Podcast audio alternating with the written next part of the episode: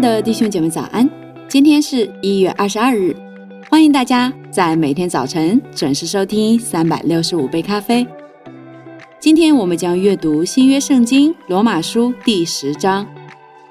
圣经说：“弟兄们，我心里所愿的，向神所求的，是要以色列人得救。我可以证明他们向神有热心，但不是按着真知识，因为不知道神的意。”想要立自己的意，就不服神的意了。律法的总结就是基督，使凡信他的都得着意。摩西写着说：“人若行那出于律法的意，就必因此活着；唯有出于信心的意，如此说，你不要心里说，谁要升到天上去呢？就是要领下基督来。谁要下到阴间去呢？就是要领基督从死里上来。”他到底怎么说呢？他说：“这道离你不远，正在你口里，在你心里，就是我们所传信主的道。你若口里认耶稣为主，心里信神叫他从死里复活，就必得救。因为人心里相信就可以称义，口里承认就可以得救。经上说，凡信他的人必不至于羞愧。犹太人和希腊人并没有分别。”因为众人同有一位主，他也厚待一切求告他的人。因为凡求告主名的，就必得救。然而人未曾信他，怎能求他呢？未曾听见他，怎能信他呢？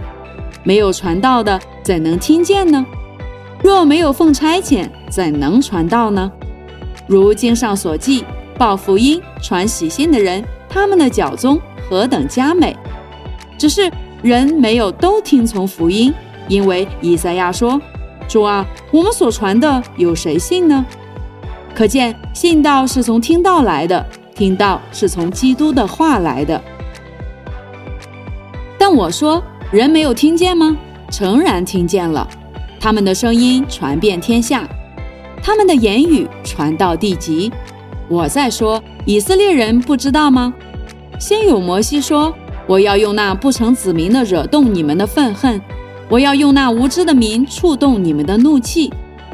又有以赛亚放胆说：没有寻找我的，我叫他们遇见；没有访问我的，我向他们显现。